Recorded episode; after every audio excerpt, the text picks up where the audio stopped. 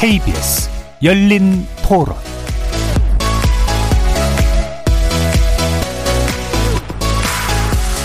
안녕하십니까. KBS 열린 토론 정준희입니다. 권력을 이용한 그런 과시가 되지 않을까.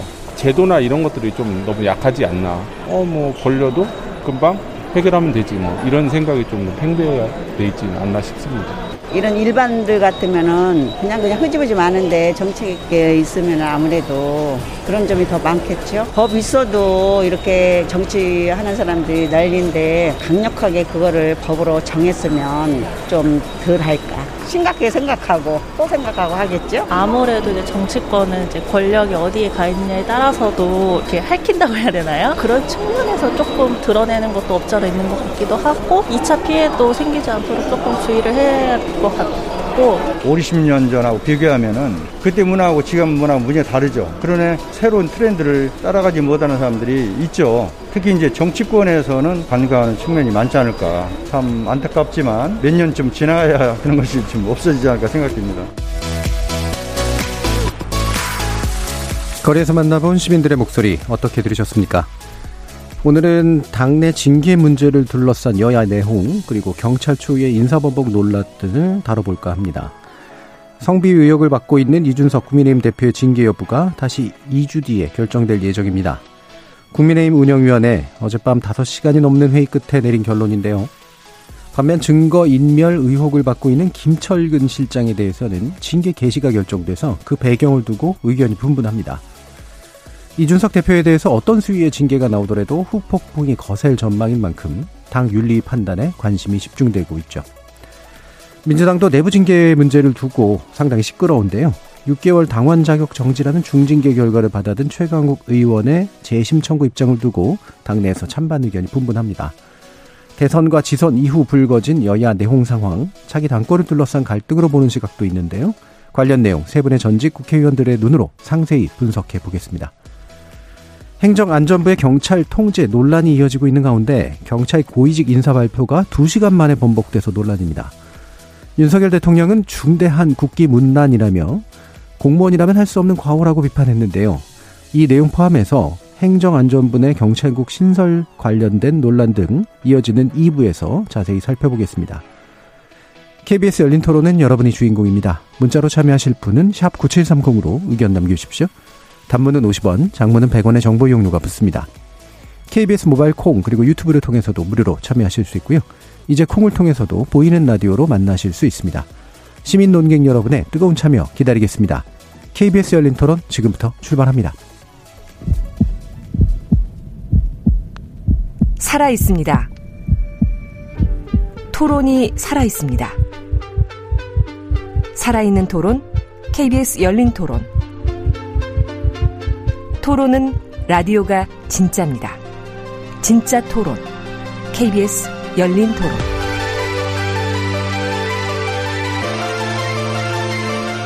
오늘 토론 함께 해주시는 세 분 소개해드리겠습니다. 먼저 김영우 전 국민의힘 의원 나오셨습니다. 네, 안녕하세요. 김영우입니다. 신경민 전 더불어민주당 의원 함께 하셨습니다. 네, 신경민입니다. 박원석 전 정의당 의원 자리해 주셨습니다. 네, 안녕하세요. 박원석입니다.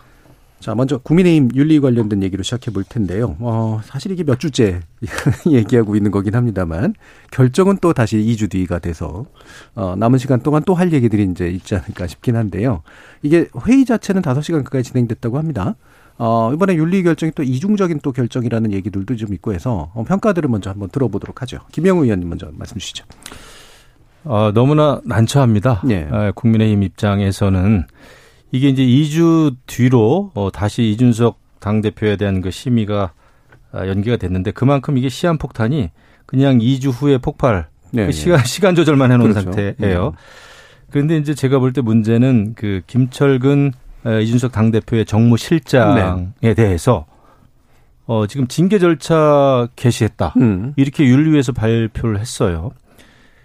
이게 이제 문제입니다. 지금 김철근 정무실장이 뭐 대전에 내려가서 각서를 써주고 이런 거는 이제 사실이란 말이죠. 예. 근데 이거에 대한 이것과 이제 이준석 당대표의 그 성상납 의혹이 연관성이 있느냐 없느냐. 음. 아, 이게 이제 문제인데 일단 최측근이 징계를 받게 됐다고 하는 것 자체는 이준석 당대표에게는 너무나 큰 사실은 일이죠. 그렇죠. 안 좋은 예. 신호죠. 음. 예. 그리고 앞으로 이제 또 경찰 조사가 이루어진다고 하는데 그것 때문에 지금 국민의힘 같은 경우에 너무나 지금 난처한 입장이에요. 지금 만약의 경우에 이준석 당대표에 대한 징계가 이루어지면은 결국은 국민의힘 리더십, 지도부를 다시 선출해야 되는 예. 예. 최악의 상황인데 결국 이것을 이제 감내해야 되는 건지 이제 이게 문제죠. 음. 그래서 어쨌거나 이것은 당에도 너무나 큰 지금 피해고 사실 윤석열 대통령 국정 운영에도 저는 굉장히 큰 부담으로 좀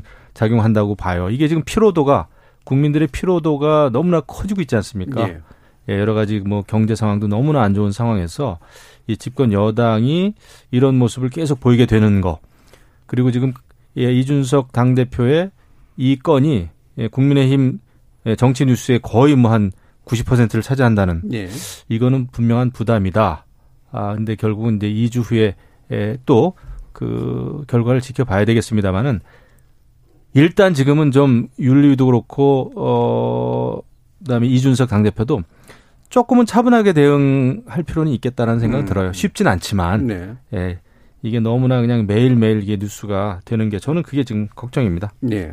국민에게는 피로를, 국민의 힘에게는 부담을 안겨주고 있는 이 사안. 자, 어떻게 보십니까, 신경민 의원님? 어저께 진행 상황을 보니까요. 예. 아, 계속해서 이제 윤리위도 그렇고 이준석 대표도 그렇고 서로 심리전을 하더라고요. 음, 음. 아, 난 나가겠다라고 이준석 대표 측에서는 얘기하고 그 전에는 또 윤리위를 그렇죠. 공개하라라고 음. 얘기를 하고. 근데 윤리위가 흔들리는 것 같으면서도 영향은 물론 받죠. 음. 그러니까 뭐 그 장소도 공개를 해버리고 바로 옆방이다. 우리 그냥 간다. 뭐 이런 심리전 양상을 어저께 어, 밤늦게까지 하더라고요. 근데 하여튼 결론을 보고 제가 좀, 좀 의외다라고 그런 것은 어제 그 물론 결론을 내리라고 생각하지 않았습니다. 왜 그러냐면 이준석 대표가 징계의 대상자기 때문에 가야 되거든요. 음. 가서 진술을 하고 얘기를 들어봐야 되는데 끝까지 안 부르더라고요. 네. 나 나가겠다라고 뭐 나 세 번이나 얘기해서 오늘만 오늘만도 세 번이야 이렇게 심리전을 펴는데도 끄떡도 안 하는 거 보니까 음. 아 오늘은 결론을 안 내려고 하는가 보다라는 음. 짐작을 했는데 역시 결론을 내지 않고 넘어가 가더라고요. 네. 근데 2주를 연기해 그게 좀 의외였어요. 음. 이게 지금 금방 김 의원 말씀하신 대로 얼마나 많은 정치적 부담을 주는 건데도 그렇죠. 불구하고 음. 2주를 또 끌어? 그러면은 2주를 또 끈다는 것은 대통령의 지금 나토 일정이 스페인에서 있잖아요. 이거 갔다 와서 하여튼 그때까지 좀 생각해 보고 음. 살펴보고 결론을 내자 뭐 이렇게 보여요. 예, 예. 그 2주가 일단 굉장히 저는 의미 있게 받아들여졌고요. 그 김철근 정무실장 징계는 예상을 했던 거예요. 이렇게 되면 이제 바로 김철근 다음엔 바로 이 대표니까요. 네. 자, 이대 다음은 너야. 이제 이렇게 가는 건 경고가 나올 거라고 생각을 했는데 이 이 두 가지를 살펴보면서 행간에서 느끼는 것은 야, 정말 윤핵관의 그 이준석에 대한 미움은 거의 증오 수준이구나. 아, 이건 정말 그 억제할 수 없는, 막을 수 없는 증오의 수준이어서 뭔지는 모르겠지만 뭐 굉장히 심한 중징계를 함으로써 당을 파탄으로 몰고 가지는 않겠지만은 음. 뭔가 하여튼 무라도 자르겠구나. 예, 그냥 뭐 이런 이런 이런 느낌을 받았습니다. 예, 박원석 의원님. 이미 이제 국민의힘은 저게 이제 안에서 만들어진 악재로 이제 상당한 타격을 입었는데 음. 저게 2주 2주 후에 결론이 어떤 방향으로 나든 그 후유증이 굉장히 클것 음. 같습니다. 이준석 대표가 징계를 받고 리더십에 큰 타격을 입어서 당 대표 자리를 어, 지키지 못하게 되면 또 그에 대한 어떤 여론의 반응까지 포함을 해서 당내 상당한 경랑이 일어날 거고 또 윤리가 이렇게까지 법석을 떨어놓고 예. 그냥 아무 결정 그렇죠. 안 하고 어, 혐의 없음 뭐 이런 식의 결론을 낸다면 그 또한 후폭풍이 클 것 같아요. 이게 당의 윤리위나 윤리심판원은 일종의 사법기구이기 때문에 음. 최고위원회와 같은 의사결정기구로 독립을 시켜놓고 음. 거기서 사실만 가지고 근거만 가지고 판단을 하도록 하는 건데 이미 이게 일종의 정치재판 예. 같은 성격이 돼버렸습니다. 자연스럽게 어, 당의 권력 투쟁과 맞물려서 이 어, 결론을 사람들이 전망을 하게 되고 또 윤핵관의 어쨌든 우리 신경민 전에 말씀하셨듯이 이준석 대표를 향한 미움, 음. 또 이준석 대표를 찍어내려는 모종의 움직임 이런 것과 무관치 않다고 지금 보고 있어요. 네. 어떻게 보면은 당의 가장 공명정대해야 될 어, 그런 일종의 징계 기구의 공정성을 상실한 거 아닌가 음. 이런 느낌이 들고 음, 물론 이제 그거는 이제 한 측면의 작용 때문만은 아니겠죠. 또 이준석 대표 쪽에서도 굉장히 이 여러 가지로 반격을 해왔기 때문에 네. 윤리위의 공정성을 훼손하고자 하는 그런 움직임도 동시에 일어나면서 약간 이게 뭐랄까요 그냥 어, 결론이 어떻게 나든 여기서 밀릴 수 없다. 라는 식의 사생결단식 대결로 가고 있는 게 아닌가. 음. 아, 이게 지금 집권 초기에 국정 운영을 뒷받침해야 될, 국정 운영의 주춧돌이 돼야 될 여당의 모습이 이러니까 지지자들이나 지켜보는 국민들 입장에서는 그렇게 한가하냐 이런 소리가 나올 수밖에 없는 상황인 것 같아요. 근데 어제 이제 김철근 실장이 참고인으로 출석했다가 네. 지금 피의자 전환이 된 셈이거든요. 그렇죠. 네. 그러면 이제 다음 수순은 어, 이 증거 인멸 행위자고 또 증거인멸 교사 혐의를 지금 네. 음. 그 의심을 이준석 대표가 받고 있기 때문에 이준석 대표를 징계하겠다는 강력한 시그널인 것 같아요. 음. 음. 저는 이 김철근 정무실장에 대한 아, 징계 개시가 어, 징계를 안 할 거라면 그냥 각하를 하든가 혹은 뭐 그 아무 판단을 하지 않으면 되는데 이걸 직권으로 징계 개시를 했단 말이에요. 네. 보통은 이제 당무감사실을 통해서 한대요. 그렇죠. 이렇게 뭐 징계 제소를 받거나 이러면은 그거 없이 어, 직권으로 윤리위가 징계 개시를 했다는 건 어, 상당한 어떤 개연성을 갖고서 그런 판단을 아닌가 한 게 아닌가 싶고 물론 결론이야 이제 7월 2일 날 이준석 대표의 소명까지 포함해서 어, 듣고 나겠지만 앞으로 2주 동안에 아, 굉장히 당내가 시끄러울 것 음. 같습니다. 음. 이준석 대표가 또 가만히 있지 않을 거 아닙니까? 다양한 형태의 반격을 예. 하고 여론전을 펴고 아주 극단적인 예상을 하는 분들은 윤리 해산시켜 버릴 수도 있다. 예. 당 대표 직권으로 음. 이런 전망을 하는 분들이 있는데 어, 이렇든 저렇든 국민의힘으로서는 어, 지금 굉장히 중요한 시기에 어떻게 보면은 당 내부의 이런 권력 투쟁으로 인해서 이 정치의 시간을 낭비하고 있는 게 아닌가 그런 음. 생각이 듭니다. 예. 말씀 나온 것처럼 이제 지금 김철근 정무 어, 비서관 네, 실장의 경우는 이제 절차적인 문제를 지금 계속해서 제기하고 있는데 이제 이런 게 이제, 이제 일종의 반격 뭐 약하나마 반격을 하는 방식들일 거 아니에요.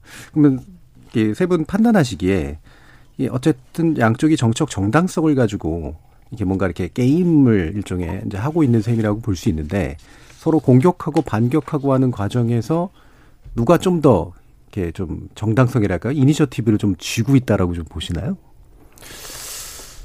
참 어려운 문제입니다. 예. 이게 이제 자칫 잘못하면 뭐 양비론, 그렇죠. 균형론으로 예. 이제 갈 수 있는데 저는 이제 정치를 저도, 저도 했던 사람으로서 그냥 판단하건데 음. 이런 일이 왜 벌어졌는가 음. 저는 그게 좀 중요하다고 봅니다. 그러니까 저는 이미 어떤 징계 여부와 관계없이 이준석 당대표가 굉장히 이렇게 되면은 그 리더십을 잃게 되죠. 예. 어, 사실은 뭐 징계를 하지 않는다고 하더라도 굉장히 아마 그, 그 나름대로 또 후유증이 남을 음. 거다 이런 생각이 됩니다. 그래서 저는 당이라고 하는 것은 어, 빠르게 변하는 여러 가지 정치 상황, 사회 상황 여기에 적응을 해가면서 정치를 하고 좀 이렇게 좀 선도하는 그런 입장에 서야 되잖아요. 특히 음. 집권 여당이라면. 네. 그런데 지금 이 일로 지금 뭐 몇 달을 앞으로 더 끌어야 되는지 이렇게 된다면은 당이 당의 구실을 할 수 있는가? 또 지금 이준석 리더십 당 지도부가 일을 제대로 할 수 있겠는가 말이죠. 네. 저는 그게 걱정입니다. 그래서 이런 상황이라면은 윤리위도 이런 사안을 마냥 끌어서는 안 된다. 음. 저는 가부간의 결정은 해야 됩니다. 음. 저는 이번에 사실 2주 미룬 거에 대한 아, 저는 그것도 차라리 처음부터 소명 절차를 밟아 가지고 정상적으로 이렇게 에 정해진 스케줄 스케줄대로 스케줄을 만들어서 이게 진행이 돼야지 막연하게 지금 2주 후에 2주 후에 결론이 나는 것도 아니죠. 그때 소명을 들어보고 나서 또 이제 또 심의를 하고 또 의결을 해야 될 텐데 그래서 저는 윤리도 이 사안을 너무나 이제 이렇게 되면 정치적인 사안으로 점점 끌고 가게 되는 거거든요. 그거에 대해서는 저도 좀 불, 불만이에요. 음.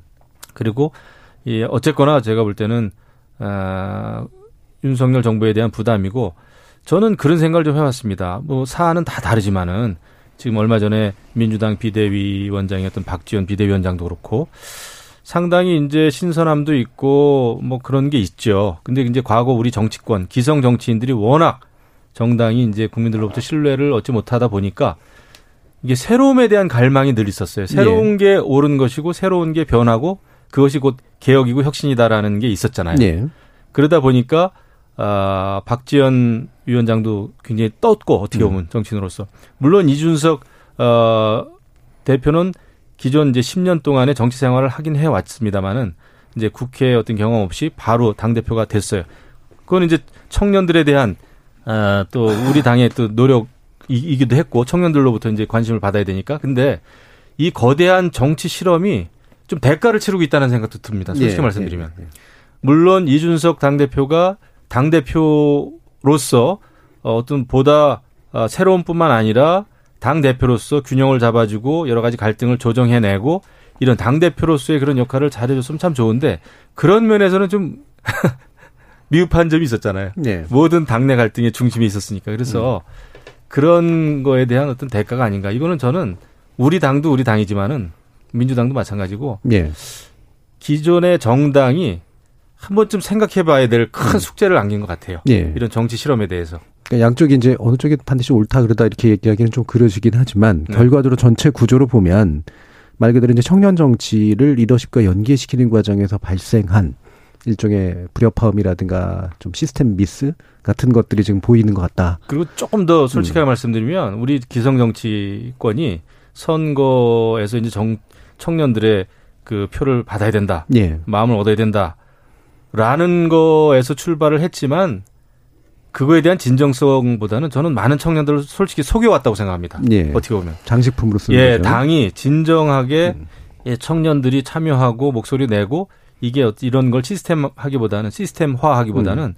한두 명 그 저 스타들을 스카우트하고 이게 아주 버릇이 됐어요. 예. 거의 외주를 주는 건데 예, 물론 뭐 이준석 당대표 케이스가 꼭 그런 것만은 아니지만은 음.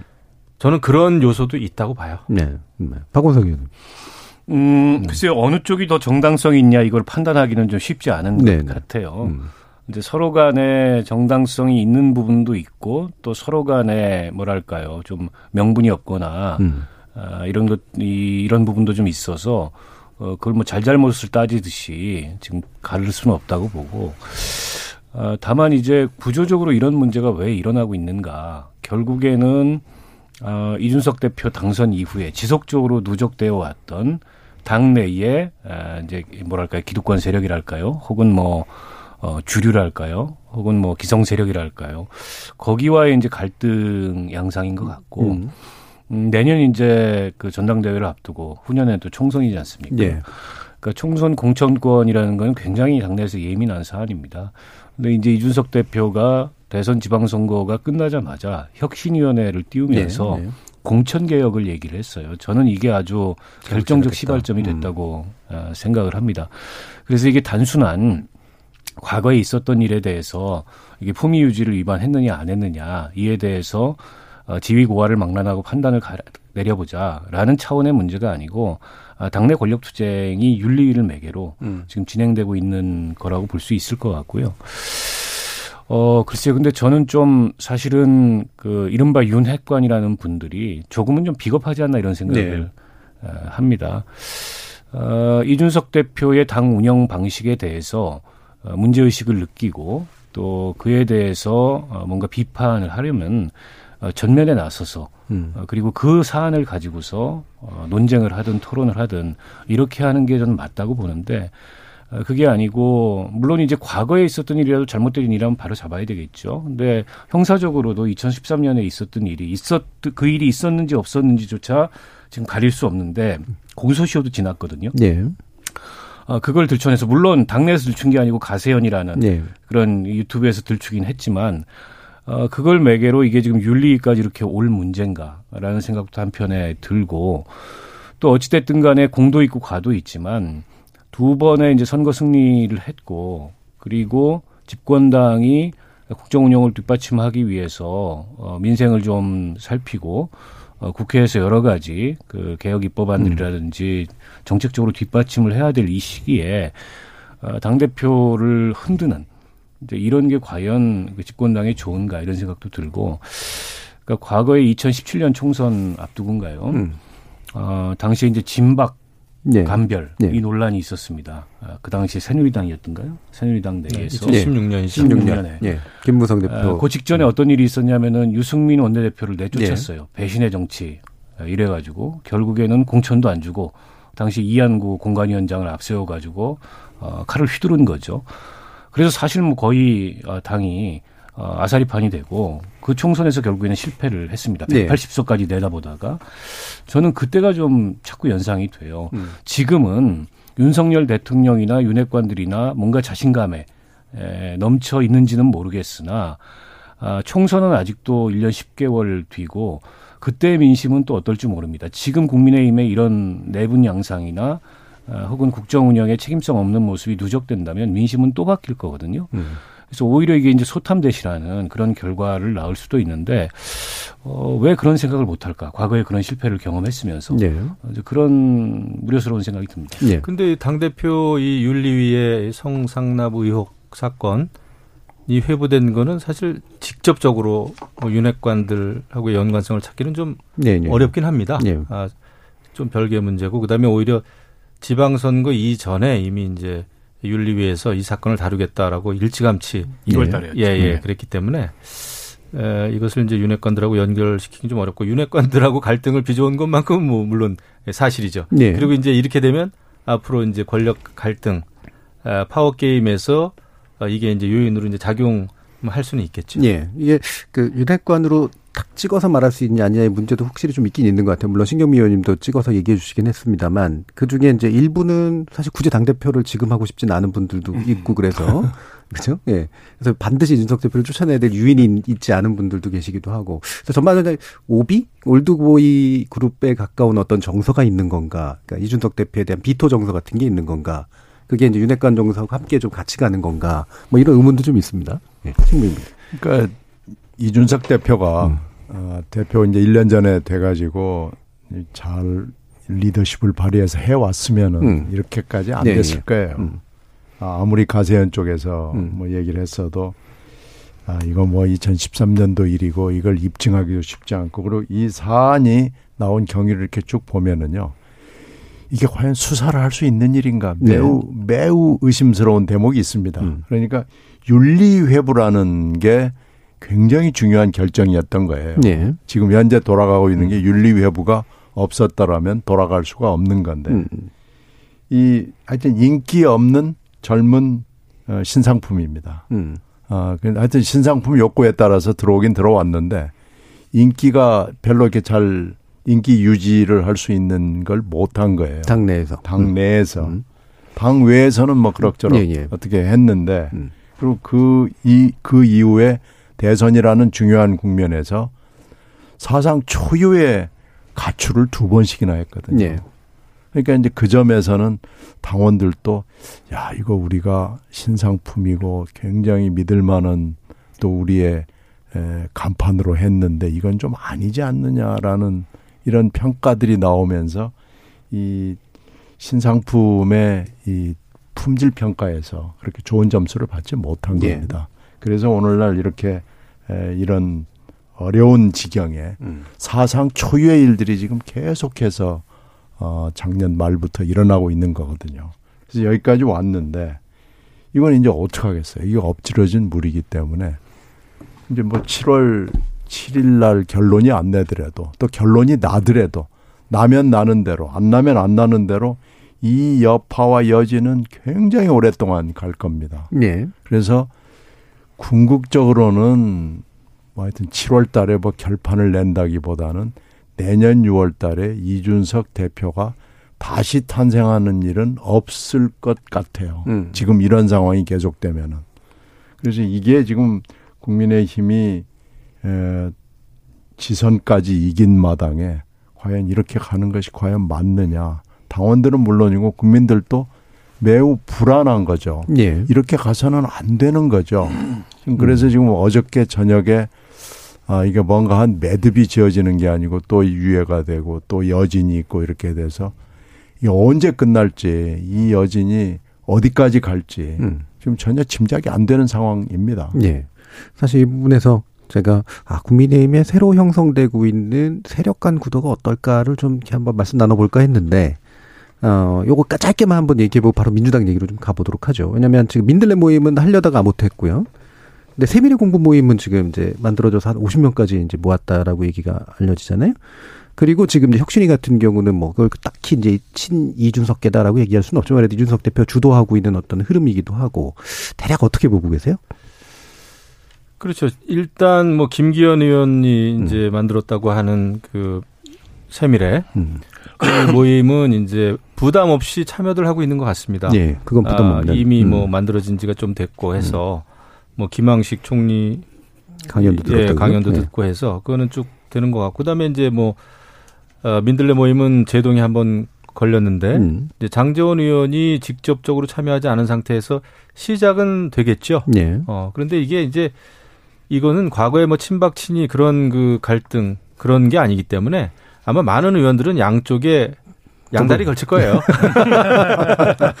저도 뭐 과거에 그런 적이 있습니다. 당연히 예. 그러겠죠. 예, 예. 그거를 뭐딱 음. 어, 한쪽만 굳이 들을 필요가 없죠. 예. 그래서 그렇게 할 것이고, 어, 하지만 뭐 이제 예, 아무튼 국정 운영을 도와줘야 되는 입장이니까요. 음. 그리고 에, 이제 결국 근데 에, 이당 그러니까 이준석 당 대표가 어떻게 될 것인지 그 거취에 따라서 이런 그 당권 갈등, 경쟁 음. 이런 게 이제 가속화될 것인지 아니면 조금 더 유보된 채로 조금 느슨한 어, 형태로 이제 그 갈등을 겪을 것인지 예. 경쟁을 할 것인지 그런 게 결정되겠죠. 음. 그래서 저는 당장은 막 이렇게 뭐 음. 치고받고 싸울 그럴 일은 없다. 음. 오히려 지금 칼자루는 윤리위 가 지고 있다. 예. 당분간은 그런 생각이 드네요. 음, 그러니까 이준석 대표 것만 아니었으면 굳이 당내에서 이렇게 막 당장 싸울 일들이 있지는 않았다. 음, 그리고 세력 구도도 그렇다.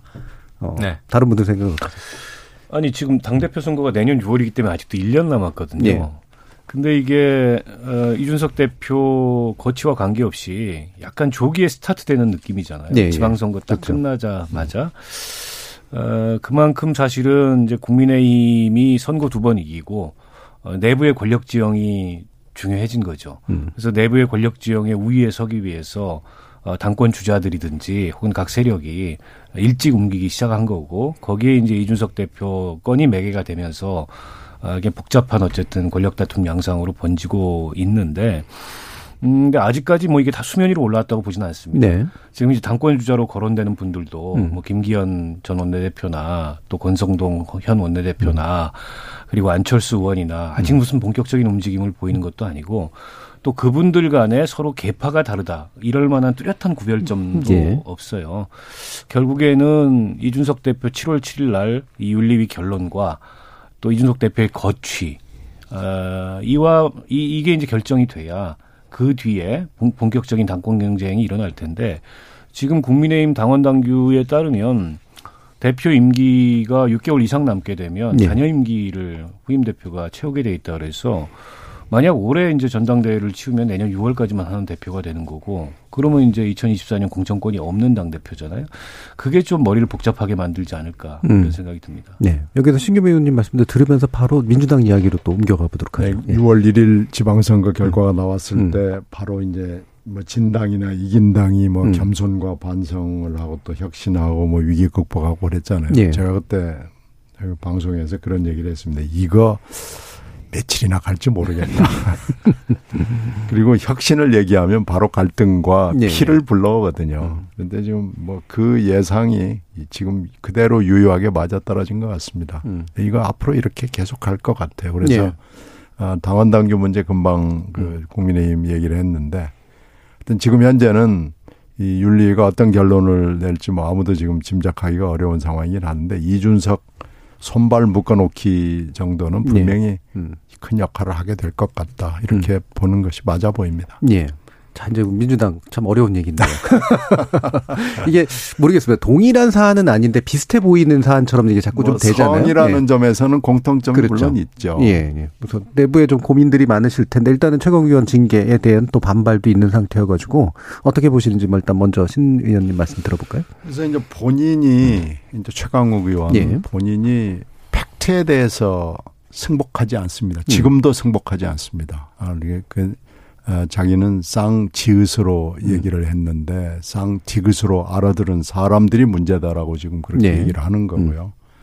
근데 이제 윤리위 뭐 이름은 좀 다르지만 똑같은 윤리위인데 음. 윤리 심판원이라고 합니다. 그래서 뭐 윤리로 그냥 부르겠습니다. 음.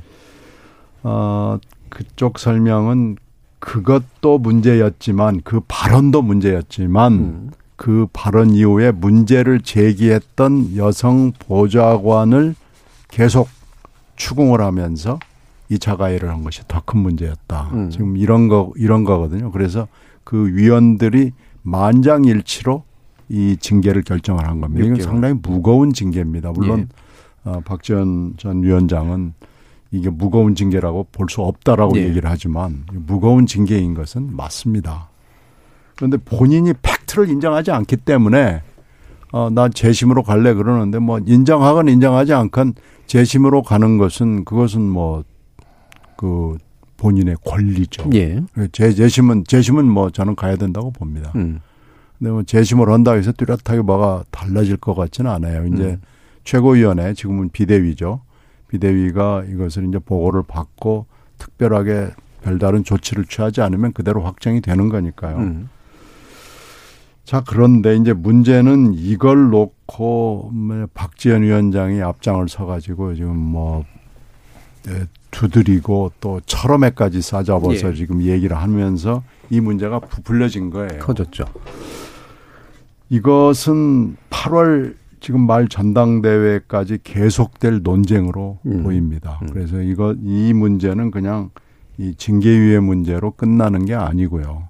어 다음 지도부 구성까지 연결이 되기 때문에 계속될 논쟁으로 보입니다. 예. 음. 실제로 이제 전당대회 얼마 남지 않았고 어, 당권 경쟁 하에 연계될 것이고 그리고 그 이후에 지도부 구성에도 영향을 미칠 거다.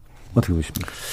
그 최강욱 의원의 경우에는 만약에 이제 윤리심판원의 그 징계를 순수히 받아들이고 또 그걸 팩트로 음. 자신이 뭐 했다고 여겨지는 그 발언 음. 그게 사실이다는 걸 받아들이는 순간 뭐 정치 생명은 끝나는 거죠. 당원권 6개월 정지가 문제가 아니라. 예. 그렇기 때문에 아마 그 필사적으로 그것을 부인하고 있는 게 아닌가 이런 음. 생각이 됩니다. 하지만은 뭐 조금 더 정치적인 어떤 그런 그 생명이 연장될 수는 있지만 역시 상당히 이제 불안한 상태가 아, 지속될 것이고 윤리심판원이 만장일치로 내린 결정을 번복하기라는 것은 저는 상상, 상상하기 힘들거든요. 네. 어, 그러면 이제 같은 결론이 내려질 가능성이 큰데 문제는 이걸 놓고 어, 당내에서 이제 갈등이 벌어지는 건데 예, 결국은 그 세력 갈등 양상으로 갈 것이다 이렇게 생각합니다. 지금도 음. 이제 뭐 김남국 의원이나 철험회에 속한 의원들은 어, 최강욱 의원을 그래도 상당히 두둔하고 있지 않습니까? 어, 그러고 있고 이제 박지현 어, 전 비대위원장은 이제 또 반발하고 있고 그래서 이런 것이 결국은 전당대회에서 어, 굉장히 그 주자들이 음. 당 대표로 나서는 어, 선수들 또 최고위원으로 나오는 선수들에게 어, 이 최강우 의원에 대해서 어떻게 생각하느냐 이게 이제 끊임없이 질문 공세가 이어지겠죠. 그렇죠. 예. 입장을 예. 구별하는. 예. 음. 그래서 결국은 전당대회까지 영향을 줄 것이다. 근데 어떻게 보든지 간에 우리가 이제 밖에서 볼 때는 역시 최강우 의원은 민주당을 굉장히 지금 아, 힘든 그거는 박지원 전 위원장 말이 맞을 거예요. 굉장히 수렁으로 끌고 간다. 음. 아, 이런 느낌이 듭니다. 근데 그 박지원 위원장의 그 발언에 대해서 또 명예훼손으로 또 고소를 하는 것 같더라고요. 네. 네 그래서 결국 그렇게 되면은 아, 이 건은 민주당이 전당대회를 뭔가 새로운 개혁, 혁신의 에, 깃발을 들고 하고 싶어도 못하게 된다. 음. 거기다가 이제 이재명 의원의 만약에 전당대회 출마까지 에, 이게 이제 겹쳐지면은 음. 역시 민주당은 야 도로 민주당이고 반성하지 않는 민주당이고 어, 자신의 결점을 자신의 과오를 반성하지 않는 민주당 이제 공고화 되겠죠. 음. 어, 그런 식으로 제가 볼 때는 그렇게 보입니다. 네. 박원석 의원님. 아니, 그러니까 하여튼 아, 두개 금방 예. 말씀하신 대로 음. 두 개의 시험 문제를 놓고 시험을 보게 될 가능성이 높아져서 예. 저는 굉장히 예. 걱정이 큽니다. 이재명 출마에 대해서 어떻게 생각해? 음. 오야 X야. 최강욱 징계에 대해서 오야 X야. 이렇게 될 가능성이 있어서 네. 굉장히 걱정이 많은 게 김현 말대로 음. 사실입니다. 네. 그러니까 이게 참 세력을 구분하거나 정책을 구분하는 기준이 될 수 없는 것들이 이제 그렇게 돼버리고 있는데 박원석 의원님. 그좀 안타까운 게 음, 일이 여기까지 오도록 할 수밖에 없었나 이런 생각이 네. 들어요. 처음에 이 문제가 제기됐을 때 그때 검수한바 국면이었죠. 민주당 법사위원들 줌회의 하는데 음. 최강욱 의원이 김남국 의원을 향해서 성적 비속어를 사용했다. 음. 이게 처음에 기사가 났을 때만 해도 이렇게까지 큰 네, 문제가 네. 되리라고 생각 안 했습니다. 그때 만약 최강욱 의원이 어, 문제를 인정하고 받아들이고 그 당사자들에게 당시 그 온라인에 접속해 있던 찾아가서 사과를 했더라면 아마 거기서 끝났을 거예요. 뭐 그랬을 개연성이 있어요. 저는 징계위원회 네. 오지 않을 문제였다고 생각합니다. 근데 이걸 안 했지 않습니까? 그리고 일종의 이제 대한 현실을 만들어냅니다. 쌍디귿이 아니고 쌍지읒이었다. 그리고 도대체 제보 누가 한 거냐? 색출해라. 뭐 이런 분위기까지 형성이 돼요. 그러면서 민주당 보좌진 협의회가 공식적으로 문제 제기를 합니다. 네. 민주당 보좌진 협의회가 아, 민주당 내에서 상당히 그 파워가 있는 조직으로 알고 있어요. 그러나 상당히 파워가 있는 조직이라 하더라도 온라인 회의 중에 발음이 불분명해서 아로 들릴 수도 있고 어로 들릴 수도 있는 문제를 가지고 공식적으로 입장을 내고 문제 제기할 수는 없습니다. 그러니까 제가 보기에는 사실관계는 명확했다고 저는 생각을 음. 해요. 근데 그걸 계속 부인하면서 본인들이 만들어낸 일종의 이 대한 현실을 계속 주장하면서 저는 문제를 악화시켜 왔다. 네. 그게 사실 윤리 갔어도 한한일한달 당원 정지거나 혹은 그 경고 정도에 그칠 일을 당원권 6개월 정지로 악화시킨 책임이 음. 최강욱 의원 스스로에게 있다고 생각하고 어, 당일날 윤리 소명 자리에서도 인정하지 않았고, 근데 윤리가 받아들여지지 않았고, 윤리위원장이 나와서 얘기하는 거 보니까 사실 확정에 있어서 이견이 없었다. 음. 그 얘기는 당시 회의에 참여했던 사람들 다 인터뷰를 하고 어, 대면 그 조사를 해서 사실을 확정한 거거든요. 근데 여전히 어, 최강욱 의원과 그 주변의 몇몇 의원들만 완강하게 마녀사 마녀 사냥이다. 심지어는 뭐 이 빨갱이 사냥이다. 이런 식으로 전선을 확대시키고 문제를 비화시키고 본질을 호도하고 있는 게 아닌가. 음. 그러니까 저는 이 민주당 내에 약간은 저도 과거에 사회운동도 하고 또 학생운동도 하고 어, 또 진보 진영에서 진보 정당에서 오랫동안 몸담았음 몸담은 사람입니다만 어, 이해할 수 없는 그런 어떤 습성이 있어요. 무오류론입니다. 무오류론. 우리는 무오류한 존재다. 지금도 최강욱 무오류론에 저는 빠져 있다고 생각해요. 그걸 강요하고 있다고 생각합니다. 다른 모든 사람들에게. 그러면서 당 전체를 이 문제로 저는 끌고 가고 있는데 이게 과연 바람직한 정치적 결과를 낳을 건가. 저는 최강욱 의원 개인에게도 민주당에도 전혀 바람직한 정치적 결과를 낳지 못할 거라고 생각합니다. 왜 저렇게 이기적인가 싶은 생각이 음. 들 정도로 제가 보기에는 이해하기가 좀 어려워요. 예. 마지막 신경면 간단히 뭐 하신 말씀 있습니까? 아니 이게 뭐 하여튼 금방 말씀드렸던 거 다 맞는 말씀이죠. 근데 하여튼 OX 두 가지 질문을 놓고 OX론으로 전당대회가 네. 흘러가는 것은 이건 좋은 건 아니죠. 음. 지금 야당이 됐고 앞으로 윤석열 정권과 어떻게 관계 설정을 해나가야 되느냐라는 또 정책을 어떻게 해야 되느냐는 아마 그런 굉장히 중요한 전당대회고 네. 좋은 지도자로 리더십을 구성을 해야 되는 문제는 뒷전으로 갈 음. 가능성이 지금 굉장히 높아 보이고요. 이렇게 되면은 이제 대표는 물론 지금 대표들이 다 나오겠다고 선언한 사람 내지는 선언을 준비하는 사람이 한 10명 내외가 됩니다. 그리고 그 10명 중에 또 일부는 최고위원으로 돌리기도 하고 또 최고위원으로 오기도 하고 사실 이 문제가 됐던 어, 최강욱 의원도 대표 출마를 고려하고 있었거든요. 네. 그러니까 그런 점에서 봤을 때는 최 의원은 대표 출마를 하려고 생각을 했다 그러면은 또 인정하기가 어렵겠다라는 생각은 좀 들어요. 예. 그럼에도 불구하고 이 문제를 이렇게까지 키웠느냐 하는 데는 좀 아쉬움이 있고요. 이렇게까지 음. 커져야 될 문제가 네. 아니고요. 네. 그래서 이 이게 결국은 지금 현재 이준석 그 사태가 저렇게 커져 가지고 국힘당을 지금 흔들고 있듯이 음. 이 문제도 만만치 않게 지금 점점 커지고 있다는 느낌이 들어서 한국 정치 전반적으로 이렇게 흘러가는 것이 과연 맞느냐라는 자성이 됩니다. 음, 알겠습니다. 자, 지금 일부에서는 여야 양 당에서 당내 징계 문제를 둘러싸고 점점 점점 커지고 있는 내용의 문제를 좀 짚어봤는데요. 지금 실시간 청취자들의 문자 좀 몇 가지 들어보고요. 가도록 하겠습니다. 정희진 문자 캐스터. 네, 지금까지 여러분이 보내주신 문자들 소개합니다. 기억 비읍 시호님. 본인에 대한 잡음이 끊이지 않는 당대표. 스스로 자진 사퇴를 하는 게 바람직하다고 여겨집니다. 김보경님, 당파 싸움만 하고 일 안 하는 국회의원들, 다음 누리호에 태워 우주로 보내버립시다. 김중원님, 이준석 대표의 전략에 옳아서 두 선거 다 국민의힘이 이겼습니다. 이른바 윤핵관으로 불리는 의원들, 비겁합니다. 국민의힘 윤리위는 반성해야 합니다. 오오유고님, 정치권을 보면 사극 드라마를 보는 것 같습니다. 민생은 물론이고 당의 진로는 뒷전으로 둔 채 어떤 트집이든 잡아 정적을 제거하려는 야수처럼 덤벼들어 나의 이익만을 계산하는 치사한 행동 거지들이 엿보입니다. 한심합니다.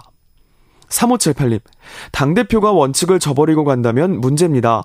서로서로 양보하고 큰 그림을 그려주었으면 합니다. 보다 겸손하게 정치를 해주시길 바랍니다. 주영숙님, 민주당 박지원 전 비대위원장이 더 참신해 보입니다.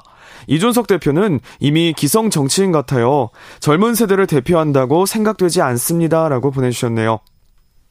네, KBS 열린 토론.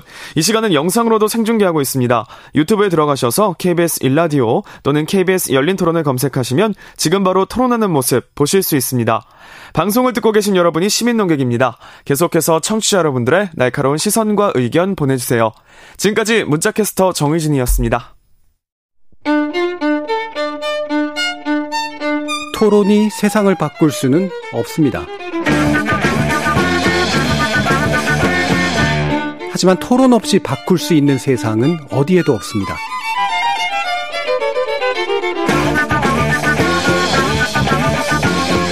세상의 선한 변화를 갈망하는 당신.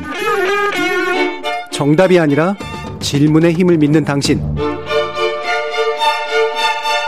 우리 KBS 열린 토론에서 만납시다.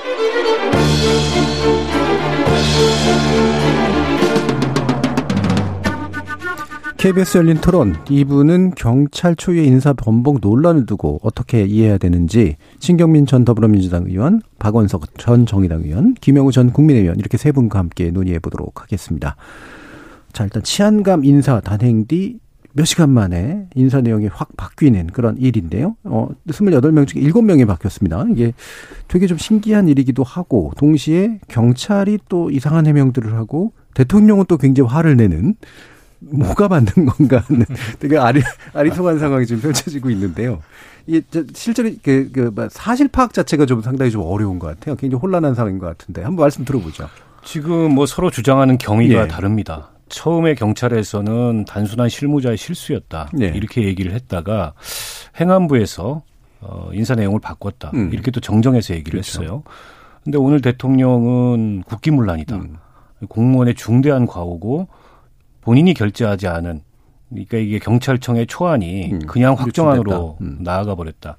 이건 사실상 이제 경찰한테 책임을 묻는 음. 그런 발언을 하셨고 또 민주당 쪽에서 나오는 얘기는 음. 그게 아니라 아, 초안을 올렸는데 그에 대해서 1차 확정 확답이 왔다. 음. 그게 이제 치안 정책관을 통해서 네. 행안부에 파견 나가 있는 기존의 인사 관례를 보면 그 확정안이 오면 발표한다. 네, 네. 대통령 제가 네. 이전이라도 음. 왜냐면 바로 움직여야 되기 때문에 음. 기존 관례대로 우리는 했는데 그 뒤에 가서 행안부가 명단을 바꿨다. 음.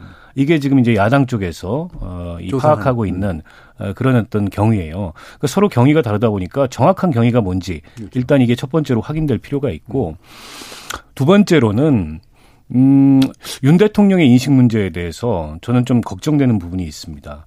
검찰에 대해서는 지금 이제 총장 없이도 일사천리로 네. 인사를 다 하면서 음. 어, 우리 정부의 검찰이라는 확신이 생긴 것 같아요. 음. 근데 경찰은 여전히 문재인 정부의 경찰로 보는 것 같습니다. 네. 어, 그렇다 보니까 이제 경찰국도 신설해서 음. 통제도 해야 되겠고 어, 이번 인사 이 논란도 인사 번복 논란도 그거에 좋은 빌미가 되고 음. 이런 게 아닌가 싶은데 윤석열 정부의 경찰에서 일어났고 윤석열 정부의 행안부에서 일어난 일입니다. 국기 문란이라면 윤석열 정부에서 일어난 국기문란이에요. 네. 음. 이걸 무슨 민주당이나 야당한테 책임을 떠넘길 수 있는 문제가 음. 아니라는 거죠. 그렇게 남 얘기하듯이 그렇죠. 얘기하실 문제가 아니라는 점이고요. 그리고 이제 뭐 우리가 더 추후에 토론을 하겠습니다만 경찰 권력이 비대해지는 건 맞는데 네. 그에 대한 통제를 정권이 통제하는 방식으로 경찰을 손에 손아귀에 쥐겠다라는 건 굉장히 위험한 발상이기 때문에 음. 그 점에 대해서는 좀 비판을 하지 않을 수 없습니다. 네. 네. 이게 이제 이번에 치안감 인사였단 말이죠. 음. 이제 또 많은 국민들께서는 치안감 그러면 또 감이 안 오실 수도 있어요. 네.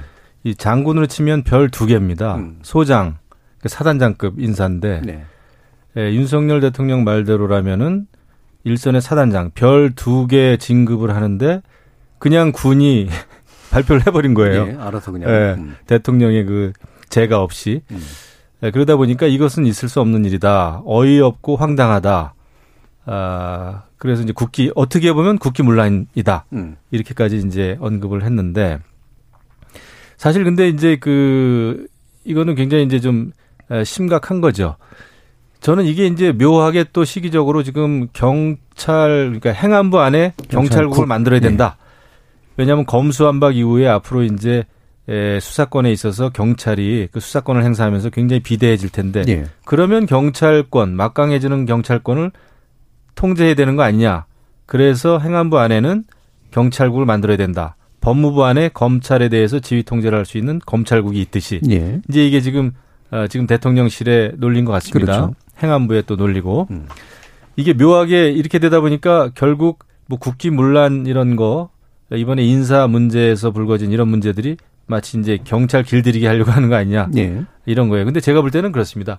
잘못된 관행이라면 고쳐야 돼요. 예를 들면은 예, 군이 자기들이 추천한 인사에 대해서 어, 이게 이제 대통령의 제가 없이 막 발표해 왔다라는 게 기존의 관례라면은 그건 아주 잘못된 관례다 네. 생각을 하고요. 그것은 어느 정부에 있었던 일 이거 이거를 막론하고 어, 고쳐져야 된다 생각을 합니다. 그리고 이제 나중에 저희가 뭐 경찰에 대한 통제권 어 행안부 내 경찰국 생기는 거 음. 이런 거에 대해서는 또 이제 조금 이따 또 토론이 예. 있겠습니다만은 어쨌거나 저는 이번에는 이게 일선 공무원의 실수든 아니든 간에 예, 잘못된 것이다. 음. 잘못된 인사 행태다. 이렇게 봅니다. 예. 신경민 대통령이 최종 서명을 안 한 거 아닌가 싶어요. 예. 근데 지금 경위 조사를 하겠다니까 뭐 경위 조사 결과를 봐야 되겠지만 나는 서명을 안 했다라는 거고 대통령 최종 서명 전에 나갔다는 거예요. 예. 그러니까 이게 이게 이제 그 사이 관행이었다라는 음. 건데 이게 원래는 이제 거기 수석이 있으면 그 수석이 대충 그 교량 역할을 하고 정리를 해주는데 지금 수석이 없단 말이에요. 네. 수석이 법무장관인 셈이죠. 음. 그러니까 뭐 어디서 사고가 난 건지는 지금 잘 모르겠지만은 하여튼 사고가 난 겁니다. 수석이 없는 상황이 없어진 상황이기 때문에 어디서 사고가 났는지를 지금 알 수가 없는데 대개 이 정도 되면 비서실장급까지는 간 거 아닌가 싶어요. 음. 근데 그 미스테리 두 시간이 있는데 그 두 시간 동안 무슨 일이 벌어졌는지를 밝혀내는 게 아마 경위조사의 에, 아마 핵심이 되겠죠. 예. 저는 밝혀질 수 없다고 생각합니다. 음. 그리고 틀림없이 이게 그 일곱 명이 일곱 명이면 4분의 1인데 네. 4분의 1을 바꾸려면은 누군가의 원인 제공을 한 한 명 내지 두 명이 있겠죠. 음. 그래서 한 칸씩 바꾸다가 보니까 이제 일곱 명을 예. 바꾸게 됐을 텐데 바꿀 수 있는 사람은 우리나라에 손가락으로 꼽습니다. 음. 네, 그 사람 근데 그 사람들을 조사할 수 있겠느냐라는 게 이제 제 상식으로는 예. 있을 수 없는 일이 벌어졌지만 또 있을 수 없는 조사를 해야 되기 때문에 결국은 이거 조사가 제대로 이루어질 수 있을 것인가 저는 매우 의심스럽게 보고 어, 이루어질 수 있을 것 같지 않아요. 네. 그래서 결국은 그냥 미스테리의 두 시간으로 끝나지 않을까 생각이 되는데요. 이 대통령이 doorstepping 얘기를 하다가 보니까 이걸 대통령이 국기문란이라고 음. 규정을 해버렸단 말이에요. 음. 그래서 저희들이 이 시간 방송을 통해서 여러 번 doorstepping에 문제가 있다라고 네. 얘기를 했는데 이것도 아마 그 좋은 케이스가 될 겁니다. 음.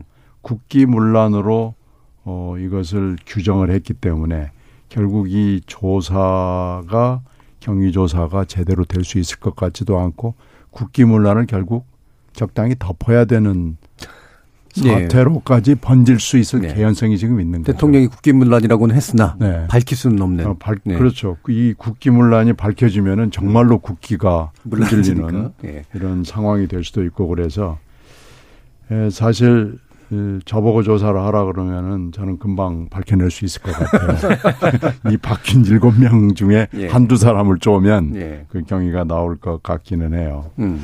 근데 아마 그, 그냥 이건 그냥 이렇게 끝나지 싶은데요. 어, 그러나 저는 하여튼 처음 보는 일이고요. 물론 공직자들 다른 부서에 보면은 이런 경우가 없는 건 아닙니다. 예. 있습니다. 예. 이제 옛날에는 가리방이라고 그래가지고 이렇게 긁었잖아요. 음. 예, 가리방까지 긁고 나서도 바뀌는 경우가 있고요. 음. 어, 비행기 타고 나서 바뀌는 경우도 있고 뭐 굉장히 많이 있기는 있는데 경찰 조직에서 이렇게 하는 경우는 저는 처음 봅니다. 예. 그러니까 어. 이게 그러니까 잘 청취자들은 의아해 하실 수도 있는 게 그러니까 애초에 초안이 만들어져서 이제 보통 관행이라고 얘기하는 식으로 넘어갈 정도면 대통령이 보통 그러면 이렇게 인지하지 않는 정도 수준까지의 인사가 이루어지나 저는 그럴 거예요.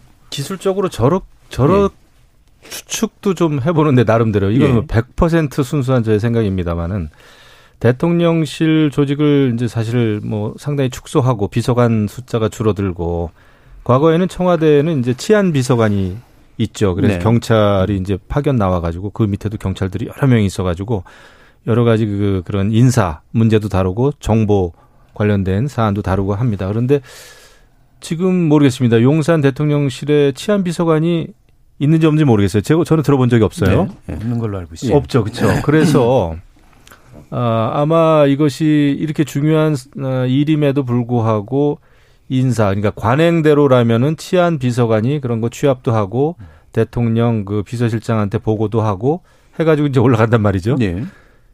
근데 그런 과정이 없었다는 거 아닙니까? 음. 지금 대통령 말대로라면은 음. 사인을 한그 그런 과정을 거치지 않았다면 그래서 뭔가 이 대통령 그 실의 예, 조직을 축소하고 하는 과정에서 큰이 실수가 공백이 생긴 게 또 아닌가 이런 생각도 해봐요. 그래서 이거는 우리 저 신경민 의원님 말씀대로 이거 잘잘못을 따지게 되면은 또 대통령실 안에 누군가는 알고 있었는데 보고를 제대로 못했다든지 음. 이런 일이 벌어질 수가 있겠죠. 그래서 어 저는 근데 이제 분명히 밝히긴 밝혀야 될 거예요. 네. 이거는 왜냐하면 대통령 스스로 국기문란이라는 용어를 쓸 정도로 큰 사건이 됐는데 음. 이거를 유야무야 또 그냥 아 그냥 있을 수 있는 실수로 넘어간다?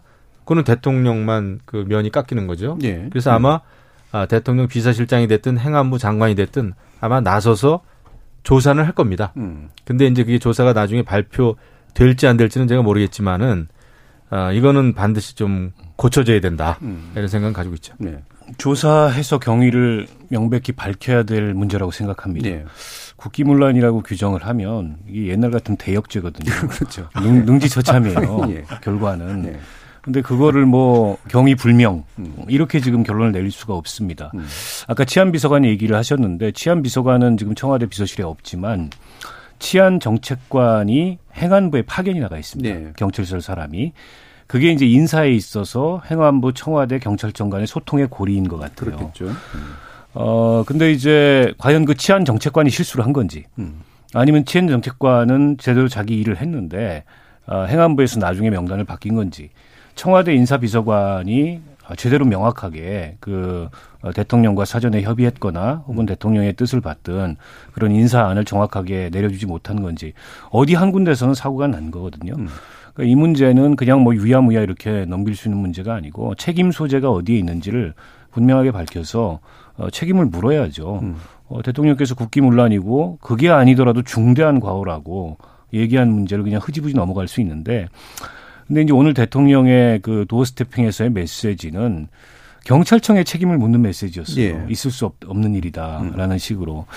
근데 이제 경찰청은 어, 처음에 실수라고 했, 얘기했다가 나중에 실수가 아니고 행안부에서 명단을 바꿨다고 얘기를 했어요. 음. 그리고 오늘 야당 의원들이 경찰청을 방문을 했는데 그 자리에서 또 어떤 얘기가 있었는지는 모르겠으나 정확히 알려지지는 않으나 다녀와서 음. 민주당에서 하는 얘기를 들어보면 어, 경찰도 우리는 약간 좀 억울하다 음. 이런 식의 항변을 하고 있는 것 같아요. 근데 너무 일찍 이거를 경찰 문제다. 음. 이렇게 혹시 단언한 건 아닐까 음. 그런 점은 좀 걱정이 됩니다. 예. 경찰이 이런 정도 인사를 바꿀 정도의 그러니까요. 글쎄요 그런 정도의 그 단호함이나 과감함을 가질 수 있을까? 예. 저는 우리나라 경찰은 그런 정도의 배짱이나 능력이 없지 음. 싶어요. 이건 뭐그 위에 구름 위에 어딘가에서 벌어진 일인데요. 음. 이 경위를 밝히면 아마 굉장히 심각한 문제가 생길 수도 있다는 걱정이 좀 듭니다. 예.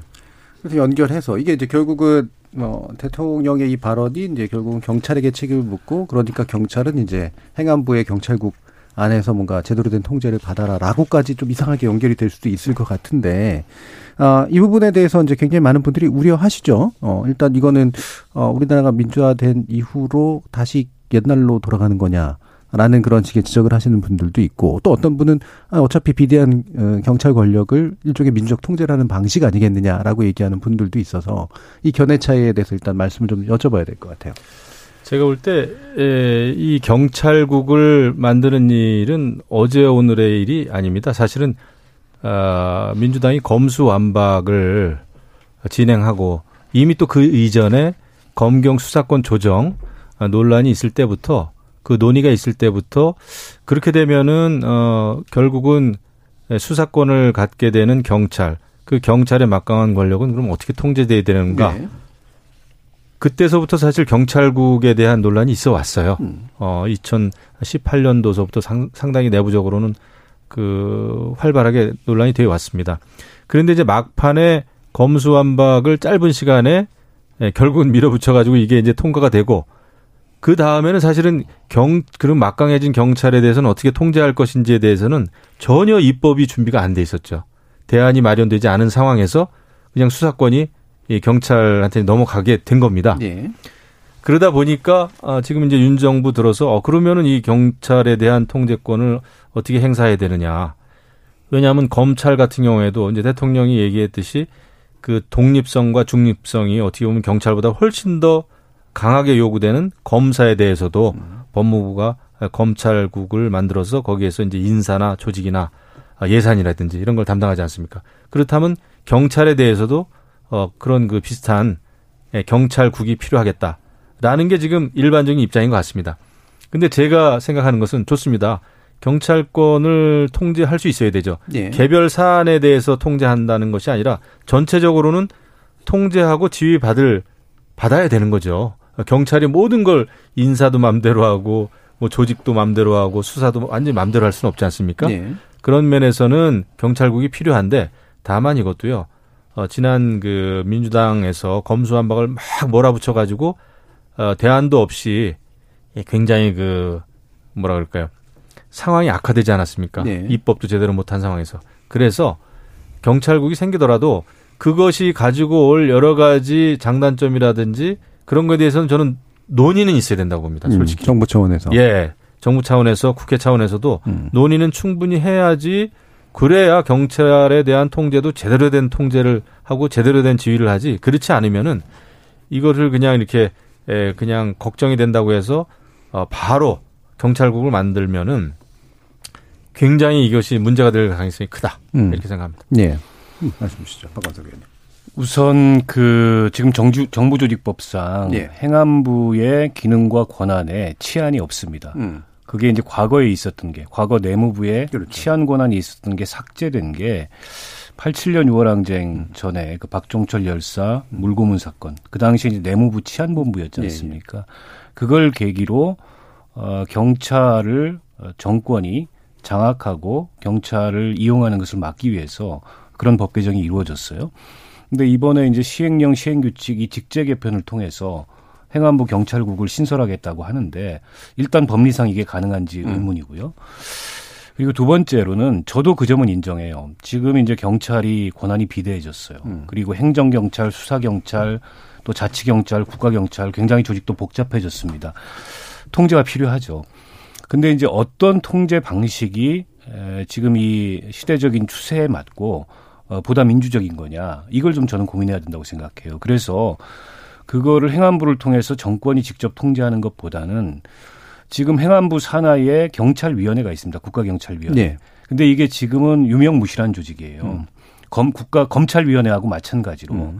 그래서 이거를 총리실로 이관을 해서 실질적으로 독립된 합의제 행정기관으로 만들고 음. 거기에 전문가들이나 시민사회 이렇게 참여할 수 있도록 해서 그걸 통한 예산, 인사 또 감찰에 대한 음. 통제권을 갖는 방식으로 좀 바꿔야 된다. 과거는 다른 네. 방식으로. 저는 동일한 논리로 검찰 법무부 검찰국도 없애고 사실상 검찰 이 위원회가 음. 그런 식의 민주적 통제 정치로 기능할 수 있도록 음. 아, 이게 좀 이 조직을 바꾸는 게 시대적 추세에 맞는 거라고 보고요. 음. 당연히 경찰이 자기 마음대로 모든 걸 다 할 수 있도록 놔둬서는 안 되죠. 그리고 가장 우려되는 게 행정 경찰이 수사에도 개입하고 또 수사 경찰이 행정에도 개입하고 음. 이 사이에 지금 정확한 이 분리가 안 돼 있거든요. 그래서 실질적으로 행정 경찰과 수사 경찰을 분리하고 자치 경찰과 국가 경찰을 이원화하는 음. 경찰 내부의 그런 어떤 이 아, 뭐랄까요 권한 분산, 예. 기능 분산을 통한 어, 각각의 독립성을 통해서 상호 견제, 균형 이런 것들이 작동하도록 하는 게 어, 보다 더 지금 이 변화하는 시대적 추세에 맞는 거버넌스지 지금 이 행안부에 경찰국을 두자는 건 옛날로 돌아가는 거거든요. 그렇죠. 과거에 무슨 경무국이나 네. 치안본부처럼 그건 전 맞지 않다. 네. 그래서 법무부 검찰국이 정답이니까 어, 행안부 경찰국 이렇게 하자. 음. 어, 법무부 검찰국이 전 정답이라고 생각하지 않습니다. 오히려 네. 그걸 다시 생각해 봐야 되는 그런 계기가 어쩌면 될 수도 있다 이런 생각이 듭니다. 예. 이게 어, 지금 정부가 이제 검찰에 검찰이라는 부담을 사실 안고 시작한 정부라서 경찰 문제를 해결하는 방식이 좀 다를 거라고 생각을 했는데 왜 굳이 이렇게 약간 오해를 굳이 말하면 받을 일들을 할까 궁금해지긴 하거든요. 예, 좀, 좀 쉽게 접근한 것 같아요. 예. 고민은 안 음. 하고요. 문제가 있는 건 맞죠. 지금 수사뿐만 아니고 음. 경찰이 굉장히 권력이 비대해져서 정보도 가져가죠. 보안도 가져가죠. 이 잘못하면은 검찰의 충원 조직 중에 숫자로는 적지 않지만은 경찰 대학을 그때 어떻게 할 것이냐라는 문제를 놓고 폐교해야 된다라는 얘기를 했거든요. 네. 근데 결국은 음. 그렇게 하지 않고 그때도 경찰대학 문제가 나올 때마다 경찰이 끊임없이 저항을 해서 하여튼 경찰대학이 결국은 존치되는 걸로 음. 결론이 난 제가 기억이 있습니다. 음. 그래서 이 검찰위원회, 경찰위원회 이렇게 실질화하면은 그게 좋은 방법인데요. 좀 음. 쉽게 접근하는 방법이 경찰국 만들지 뭐 네. 그 검찰국 모델로 가지 뭐 이런데 고민이 좀 너무 덜 하지 않았느냐라는 생각이 들고요. 이 수사정보 대공 그리고 최근에 문제가 됐던 조난 자료의 문제까지 음. 이게 만약에 조난 자료가 정말 국정원에서 저쪽 경찰로 넘어간다 그러면은 경찰이라는 조직은 대단한 조직이 되는 겁니다. 그렇죠. 그래서 거기다가 이제 경찰 대학 문제까지 겹치게 되면은 상당한 시간이 흐른 다음에는 결국은 경찰 대학이 우리나라 를 좌지우지하는 뭐 이런 상황까지 갈수 음. 있다고 우려를 했거든요. 근데 결국은 그게 유야무야 그냥 끝나고 말아서 이 문제를 조금 더 심각하게 금방 박 의원께서 제시하신 여러 가지 문제들 위원회 내실화 그리고 국가 경찰, 자치 경찰 포함해서 좀 토론을 빨리 해서 이걸 결론을 짓고 추진해야 됩니다. 음. 이 굉장히 중요한 문제가 될 거거든요. 그렇죠. 이게 어느 정부든 약간 비슷한 것 같은데 이런 굉장히 강한 그 공권력을 지니고 있는 기구들을 자신이 정권을 가질 때와 아닐 때의 차이로 확 느껴지는 기관들인데 이걸 이제 자기가 안 가졌을 때를 생각해서 만드는 그런 어떤 장치들이 좀 필요할 텐데 그게 매번 정부마다 좀 부족하다는 생각도 좀 많이 들었어요. 그렇죠. 이게 좀 약간 음. 탈정파적으로 네. 생각해야 될 문제예요. 음. 이게 이제 정권이 어디로 가더라도 그런 공권력의 독립성이나 중립성이 매번 그 정권 때마다 시비가 되기 시작하면 네. 계속 이제 대한민국 공권력은 자리를 못 잡고 음. 어, 정치적 외압이나 아, 또 정권의 하수인 이 논란에서 벗어날 수가 없습니다. 음. 어, 사실은 지난 정부 시절에 어떻게 보면 강하게 검찰 개혁을 추진하면서 또 경찰에는 일정하게 힘을 실어주는 듯한 이런 모습을 보임으로써 경찰은 뭐 이 문재인 정부 편, 음흠. 검찰은 문재인 정부하고 좀 긴장이 있는 음. 뭐 이런 식의 이제 오해나 그런 식의 모습을 나왔단 말이에요.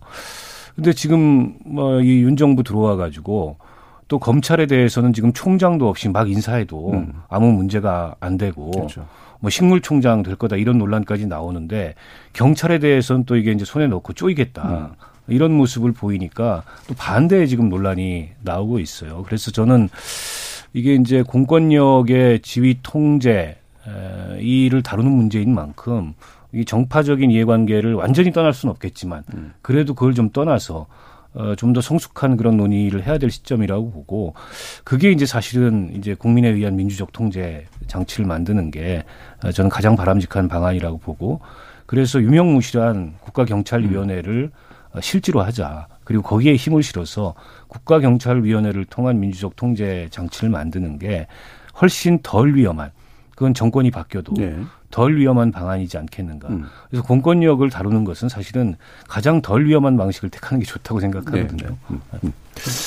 저는 뭐 그런 생각을 해봤습니다. 우리가 조금 더 크고 넓게 생각해 보자면 대통령 강력한 대통령제의 폐단이라고 봐요. 네. 이 국가 기구조차도 대통령의 영향을 많이 받죠. 음. 그래서 뭐 국방부나 해경도 대통령이나 청와대의 입김에 의해서 수사 결과를 다른 식으로 발표하지 않습니까? 그런 나라가 됐잖아요. 예, 그래서 결국은 어 독립성과 중립성이 강조돼야 될 그런 국방기구라든지 국방부라든지 경찰, 뭐 검찰 이런 기구들이 결국은 다 대통령의 영향을 많이 받는 것 같습니다. 네. 그리고 가장 중요한 뭐 에너지 정책 같은 거, 음. 탈원전 정책 이것도 이제 에, 지난 5년 동안 바보짓 했다라는 대통령의 아주 그 정말 그 신랄한 비판이 있었습니다만은 이 국가를 이끌어가는 그런 권력 기구라든지 아주 중요한 에너지 정책이라든지 예를 들면 또 통일부라든지 이런 어떤 중요한 부처 부서들이 이거 뭐 대통령 바뀔 때마다 완전히 입장이 180도 바뀐다면은 예. 저는 그거는 선진국이 아니라고 생각하거든요. 음. 그래서 차기에 정부 조직, 물론 경찰위원회, 검찰위원회, 우리 박 의원님께서 굉장히 좋은 생각도 좀 아이디어도 주셨고 한데 그런 거 포함해서 이 국가 기구에 대해서 한 번쯤 어, 돌아볼 때가 됐다 네. 이런 생각을 좀 합니다. 음, 신경민은 저 하여튼 이렇게 쉽게 접근할 일은 아닌 네. 것 같아요. 어, 특히 수사기관은 지금 정치적 중립성, 독립성, 객관성 뭐 이런 것들이 많이 요구가 되고요. 어, 실제로 선진국이라고 하는 나라에서는 검찰이건 경찰이건 정치 권력하고는 좀 독립돼 있거든요. 네. 근데 우리는 이게 뭐 지금 쭉 얘기를 하는 거 보면 말로는 그렇게 해요. 그러니까 전부 다 말로만 그렇게 하는 거고 실제로 가서 보면은 대통령이나 집권당의 의지대로 움직이는 경우가 뭐 거의 다거든요. 그렇게 많이 정권 교체가 되면은 또 똑같은 논리나 일이 또 반복이 되고 이런 일들이 지금 우리가 국민들이 한두 번 목도하는 게 아니거든요. 그래서 이거에서 벗어나기 위해서 뭘 어떻게 해야 될 것이냐는 걸 조금 더 심각하게 고민하고 한번 했으면 좋겠는데 대통령제를 바꾸는 것은 지금 국민들이 받아들이지 않기 때문에 그럼 대통령제 하에서 할 수 있는 방법이 뭐냐라는 것을 생각을 해서 차제에 좀 이번에 많이 바뀌는 지금 시기잖아요. 예.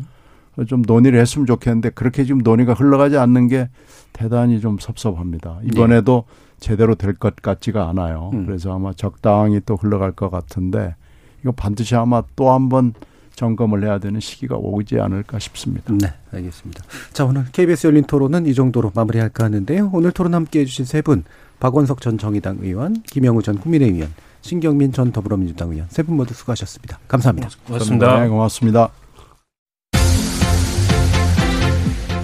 참여해주신 시민 농객 여러분들께도 감사하다는 말씀 전합니다. 지금까지 KBS 열린 토론 정준이었습니다.